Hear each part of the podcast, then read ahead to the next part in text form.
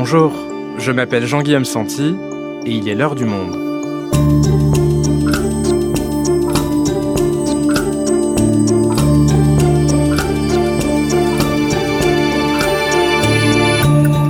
Aujourd'hui, que sont devenus les rêves des députés macronistes, ces élus, majoritairement issus de la société civile, sans réelle expérience politique, incarnaient en 2017 le renouvellement promis par Emmanuel Macron et croyaient pouvoir faire de la politique autrement.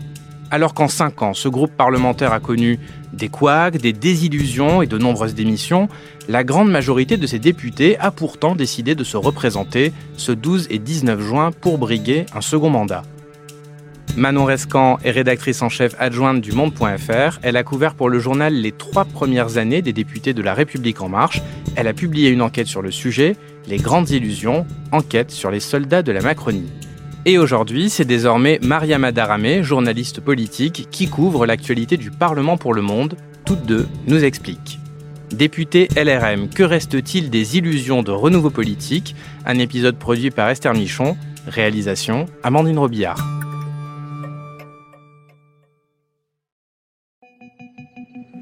Je déclare ouverte la 15e législature de l'Assemblée nationale. Nous sommes le 27 juin 2017 dans l'hémicycle de l'Assemblée nationale à Paris. plus jeunes députés présents. Ce jour-là, les 577 députés font leur rentrée sur les bancs du Palais Bourbon. Et pour 416 d'entre eux, la grande majorité du groupe La République en marche, c'est la toute première fois. On était tous euh, un peu perdus et c'est bien normal quand on arrive dans un lieu euh, emblématique euh, comme celui-ci, qui est quand même un labyrinthe au début. Hein. donc maintenant on le maîtrise, mais au début on le maîtrisait pas très bien. On entend Sandrine Lefeur, qui se souvient bien de ce jour-là. Elle est élue députée de la quatrième circonscription du Finistère à 26 ans sous l'étiquette LRM. Elle est agricultrice et n'a jamais exercé de mandat politique. Je crois qu'en fait, il faut pas le voir comme un manque d'expérience mais plutôt comme une expérience qui est différente. Les électeurs, ils avaient l'habitude euh, alors je vais pas généraliser, mais certains députés étaient quand même des technocrates, euh, etc. Et du coup, il y avait peut-être ce lien avec euh, la population locale qui était plus éloignée, on va dire. Au fil des années, le groupe LRM se fracture. Certains députés se disent privés de marge de manœuvre ou en désaccord avec les orientations du parti. Certains quittent le groupe. Le député du Maine-et-Loire, Mathieu Orphelin, quitte le groupe. Trois députés de moins, rien que cette semaine. Oui, et cet esprit qui nous animait lorsque nous sommes venus ici révolutionner la politique. Un départ de plus alors que s'installe une sorte de blues des marcheurs. La députée Sandrine Lefeur hésite, mais décide de rester. Je me suis rendu compte que c'était pas la bonne solution de partir. Il valait mieux euh, pouvoir continuer à être soudés et groupés au sein du groupe de la République en marche pour porter euh, nos idées et convaincre euh, nos collègues plutôt que de faire un groupe euh, à côté. Le 12 et 19 juin prochain, comme la majorité des députés du groupe, Sandrine Lefeur se représentera dans sa circonscription pour espérer briguer un second mandat. Bonjour Manon, bonjour Mariama. Bonjour. Alors, on vient d'entendre Sandrine Lefeur, agricultrice, novice en politique lors de son élection. Est-ce qu'on peut dire, Manon, que ce profil-là, il incarne bien cette euh, société civile sur laquelle avait parié Emmanuel Macron en 2017 ah oui, pour le coup, Sandrine Lefeur, euh, c'est euh, l'exemple presque parfait. D'abord, c'est une femme. Emmanuel Macron s'est fait lire avec la promesse de faire entrer beaucoup plus de femmes en politique et d'exercer le pouvoir de manière paritaire. Nous avons reçu beaucoup de candidatures déjà. Seuls 15% sont des candidatures féminines. Il n'y a pas de fatalité. Ensuite, elle est toute toute jeune quand elle est élue et euh, tu l'as dit, elle, est agricultrice et une maraîchère bio euh, dans le Finistère et elle est repérée par euh, Richard Ferrand, un des très proches d'Emmanuel Macron et suivant son conseil, elle va proposer sa candidature. Donc c'est l'archétype de la promesse d'Emmanuel Macron de renouveler le personnage politique. Donc, lors de ces élections législatives en 2017, 75% des députés qui vont siéger sont néophytes. C'est le taux de renouvellement de députés le plus élevé sous la Ve République. Alors, comment est-ce qu'ils ont été choisis, tous ces députés, par la République En Marche, qui était par ailleurs un parti euh, tout jeune, très peu implanté? Alors, dans les 75% de renouvellement, il faut faire attention, tous ne sont pas que au sein de la République en marche. À l'époque, c'est sur l'ensemble des députés qui sont élus, et il y a beaucoup de renouvellement dans les autres bancs également. Ensuite, Emmanuel Macron, il s'est également fait élire en utilisant beaucoup le, le vocabulaire de l'entreprise, en plaidant le fait qu'on pouvait gérer l'État comme une entreprise. Et donc, il met en place une cellule de recrutement. Euh, en politique, on appelle ça une commission d'investiture. Et donc, il va demander à un certain nombre de personnes d'aller caster ses députés. Et pour le faire, il va lancer comme un grand appel à recrutement. Donc, ça marche comme dans une entreprise, quoi. CV, lettre de motivation et on trie à la fin. Exactement, il y a un formulaire à remplir euh, sur Internet. Euh, dites-nous quelles sont vos expériences, qu'est-ce qui vous motive pour le poste, quel temps vous avez accordé à cette mission. Et ensuite, chaque profil est scanné, évalué euh, par les, les personnes d'En Marche. Et ensuite, il y a même un entretien d'embauche. Ok, donc ils sont sélectionnés par la République en marche, puis élus par les Français. Manon, est-ce que derrière ce renouvellement des visages, il y a également un renouvellement social? Alors ça, c'est effectivement le vrai trompe-l'œil, c'est-à-dire que c'est indéniable que le personnel politique a été renouvelé. C'est indéniable qu'il s'est féminisé. Tout ça, c'est évident, ça se voit tous les jours, et ça a certainement un impact sur la manière dont les choses se font. Par contre, tout de suite, dès la commission d'investiture, En Marche a identifié un risque qui était celui d'avoir des députés trop riches. En effet, en fait, ces députés sont à l'image de leur leader, Emmanuel Macron, des gens qui sont plutôt des cadres tous les sociologues qui ont analysé précisément les parcours des députés En Marche disent qu'il n'y a jamais autant de CSP+, à l'Assemblée nationale. Et s'il y a des profils comme celui de Sandrine Lefeur, il y a aussi des très très riches au sein de cette Assemblée, des gens qui ont même perdu en salaire en devenant députés. Donc beaucoup de néophytes au sein du, Parlement. Qu'est-ce qu'ils portent à ce moment-là comme euh, espoir? D'abord, ils ont l'espoir du projet. Ils croient énormément dans le projet politique d'Emmanuel Macron. Il y a un certain nombre de réformes, comme la réforme du Code du travail qui va être adoptée dès le premier été. Ensuite, il y a l'espoir et la conviction qui vont changer les choses en politique à plusieurs niveaux. Ils promettent de ne pas être les mêmes, de ne pas être des apparatchiks, c'est-à-dire des gens qui vont passer leur vie en politique dans les appareils politiques.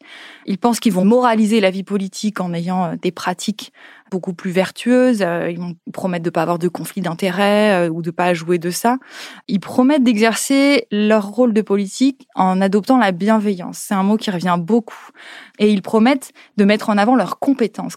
Ils disent, moi, ce qui fait ma légitimité aujourd'hui, c'est pas d'avoir gravi les échelons euh, dans les partis politiques, mais c'est d'avoir une carrière professionnelle. Je connais très bien mon domaine et donc j'ai travaillé toute ma vie dans les transports et donc j'aurai forcément des bonnes idées dans les transports et donc ma compétence va euh, servir l'action politique.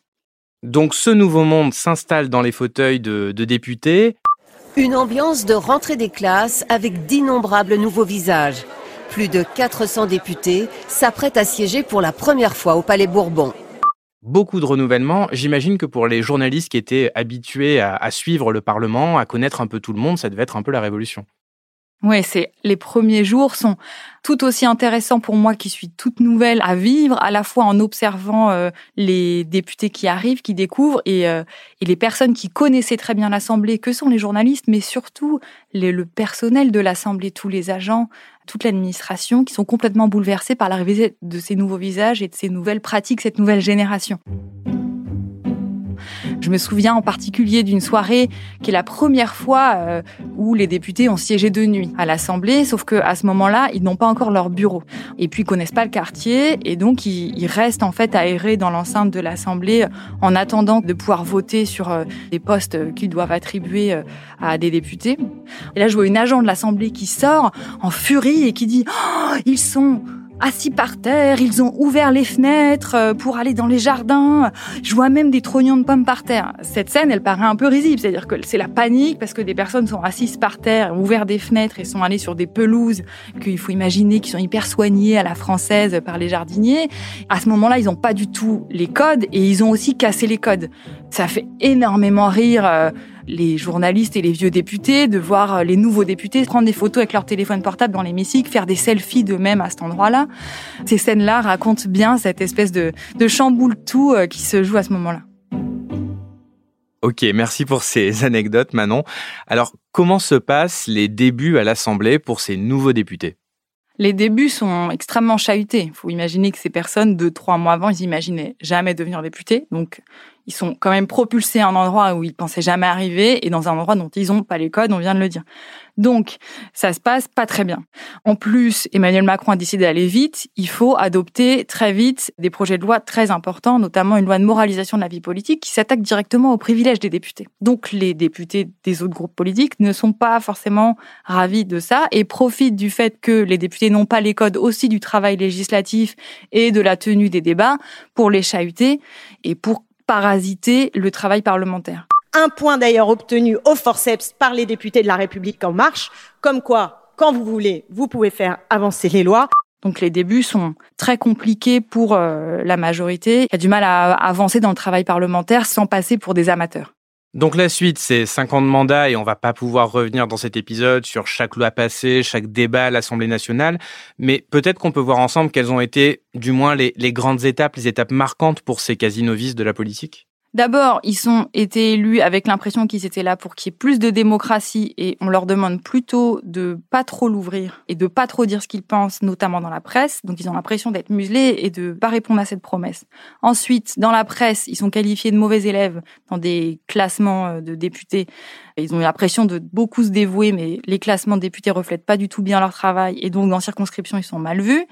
En juillet 2018, il y a l'affaire Benalla qui casse complètement l'image d'exemplarité du pouvoir. Et pendant les premiers jours, ils sont un peu livrés à eux-mêmes. Ils ont l'impression que l'Élysée ne répond plus et n'est pas à la hauteur de l'événement.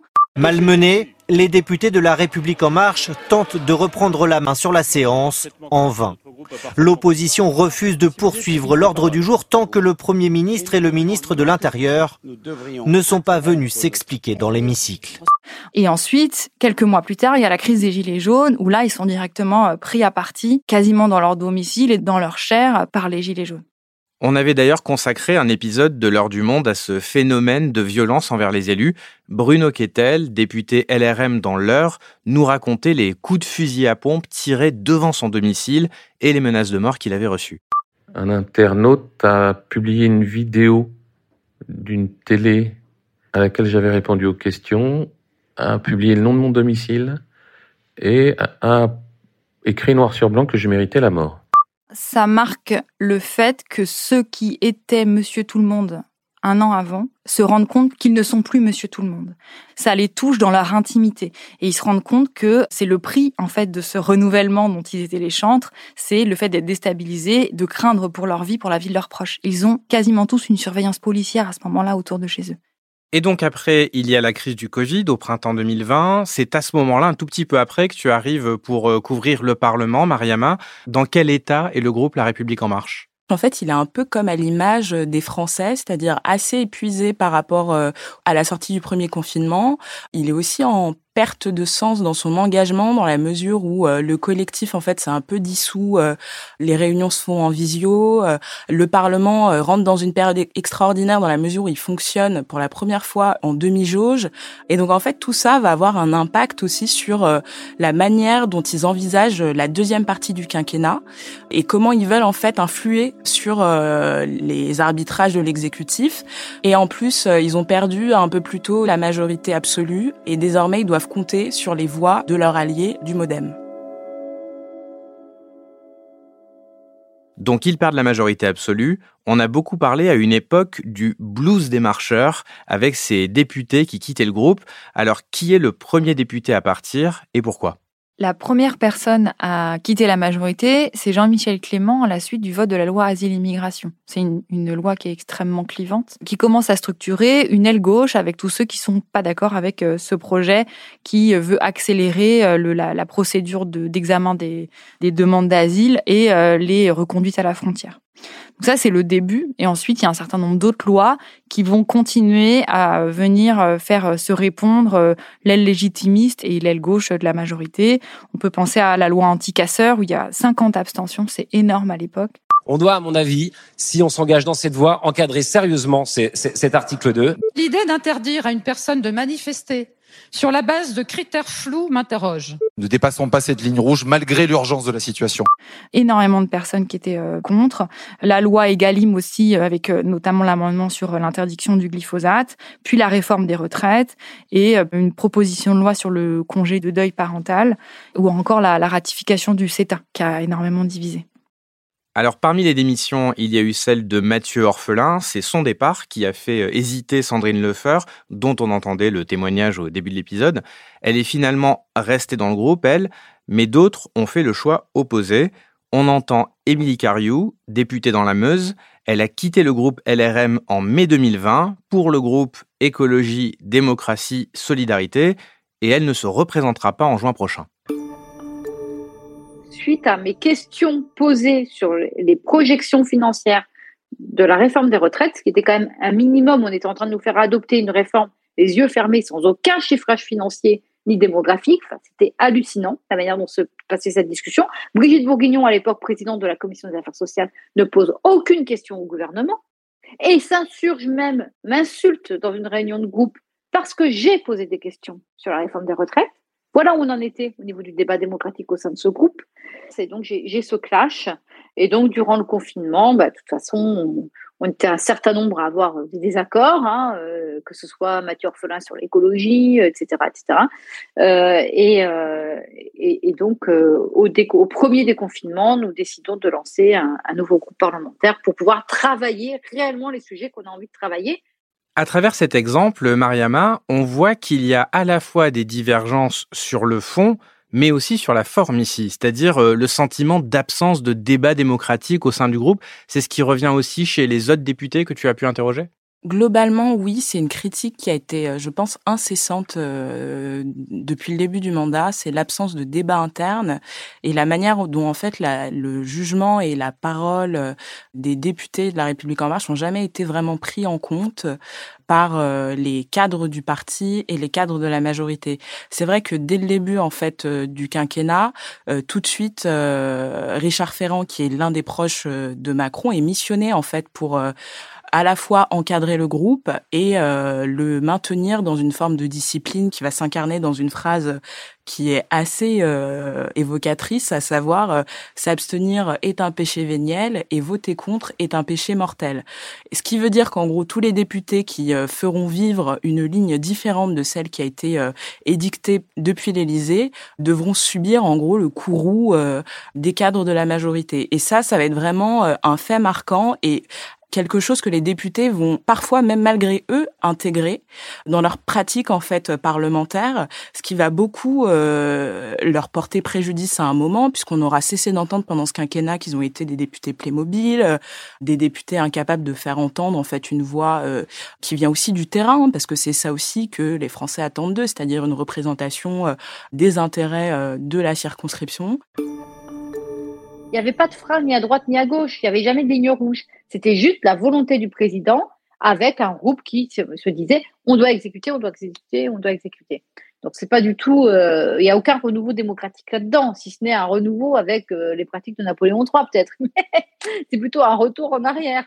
Et donc en fait, euh, beaucoup de députés euh, vont aussi prendre de la distance par rapport euh, à ce phénomène-là en essayant justement soit de se replier sur le terrain, soit en essayant vaille que vaille d'aller négocier des amendements dans les ministères et de vraiment jouer le rapport de force. Moi, je suis désolée, mais dès l'été 2017, je dépose des amendements et je dépose dès les premières lois de finances ou la finance de la sécurité sociale des amendements parfois contre la position du gouvernement et j'arrive à les faire passer. Donc si les autres sont comportés comme des soldats, en tous les cas, ça n'a pas été mon cas. On vient de voir que ce groupe a connu de grandes crises sur la question de la verticalité du pouvoir, sur des oppositions aux orientations du parti, mais est-ce qu'on ne peut pas dire quand même que la majorité silencieuse s'y épanouit au sein de ce groupe, parce qu'au final, ils ne sont qu'une poignée de députés LRM à ne pas se représenter cette année? C'est vrai que moi, vu l'état dans lequel j'ai laissé le groupe il y a deux ans, je n'en reviens pas de voir le nombre de personnes qui se représentent. Ils étaient tellement mal dans leur peau à l'époque que je ne sais pas ce qui s'est passé euh, pendant ces deux dernières années pour que finalement on en arrive là. Alors moi j'ai des explications. Ce qui vraiment pèse là dans la volonté de certains députés de rempiler, c'est leur euh, foi euh, en Emmanuel Macron quelque part aussi, c'est une sorte de fierté d'avoir résisté à toutes ces crises, à la fois sanitaires et sociales. Et euh, pour beaucoup, c'est l'idée, voilà, d'avoir aussi euh, voulu garder les habits et le statut social du député Les ordres de la République euh, leur permettent aussi à certains conforts et ça faut pas l'oublier. Et beaucoup se disent aussi qu'ils vont pouvoir réinvestir leurs compétences et leur expérience pour davantage peser, pour imposer aussi leurs euh, leurs convictions, leurs idées et qu'ils seront aussi davantage écoutés. Et alors, les candidats, comment est-ce qu'ils ont été choisis? On se souvient de la commission d'investiture euh, façon CV lettre de motivation en 2017. Comment ça s'est passé en 2022 ce qui saute aux yeux, c'est que tout euh, l'argumentaire autour du renouveau et de la société civile, il a totalement disparu. L'objectif là, euh, dans cette commission d'investiture qui était dirigée par euh, trois hommes forts de la Macronie, à savoir Richard Ferrand, le président de l'Assemblée nationale, Édouard Philippe, l'ancien Premier ministre, et François Bayrou, le président du MoDem, premier allié d'Emmanuel Macron, c'était vraiment de s'assurer que les candidats seraient loyaux à Emmanuel Macron de la première année jusqu'à la dernière. Et pour le coup, les députés sortants ont été euh, en grande partie réinvestis parce que il y avait plus grand chose de nouveau à construire. Et l'objectif aussi, c'était de récompenser à la fois des ralliés à Emmanuel Macron. Il y en a eu beaucoup moins qu'espéré, mais il y a quand même des candidats à droite, il y a quand même des candidats de la gauche qui ont euh, montré patte blanche et qui euh, soutiendront Emmanuel Macron pendant ce quinquennat. Et chose étonnante, il y a aussi énormément de conseillers, à la fois euh, du parti La République en marche et aussi issus des cabinets ministériels. Et alors pour conclure cet épisode, on a l'impression qu'en 2017 c'était le grand renouvellement, et que là, en 2022, c'est un peu euh, un retour à, à l'ancien monde et aux anciennes pratiques politiques, quelque part. Oui, parce que je pense qu'énormément de députés, euh, en ayant échangé avec eux, se rendent compte aussi qu'ils sont euh, tributaires d'une institution et que tant qu'ils l'auront pas changé, en fait, euh, ils pourront pas d'eux-mêmes en fait acter le renouveau des pratiques. Donc la réforme constitutionnelle qui a été arrêtée, stoppée net en 2018 avec l'affaire Benalla et le désaccord du Sénat à droite a fait que cette réflexion autour de ce que doit être un député n'a jamais été tranchée. Donc ils se retrouvent eux-mêmes piégés dans cette sorte de euh, flou artistique euh, autour du mandat de député et finalement ils répètent en fait les mêmes pratiques et les mêmes travers euh, de leurs prédécesseurs. Merci Mariama, merci Manon. Merci, merci.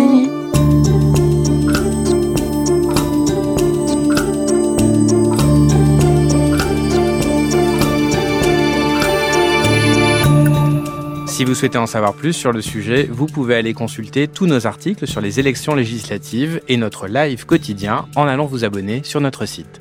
C'est la fin de L'heure du monde, le podcast quotidien d'actualité proposé par le journal Le Monde et Spotify. Pour ne rater aucun épisode, vous pouvez vous abonner gratuitement au podcast sur Spotify ou nous retrouver chaque jour sur le site et l'application lemonde.fr. Si vous avez des remarques, suggestions, critiques, n'hésitez pas à nous envoyer un email à l'heure du monde lemonde.fr. L'heure du monde est publiée tous les matins, du lundi au vendredi. On se retrouve donc très vite. À bientôt.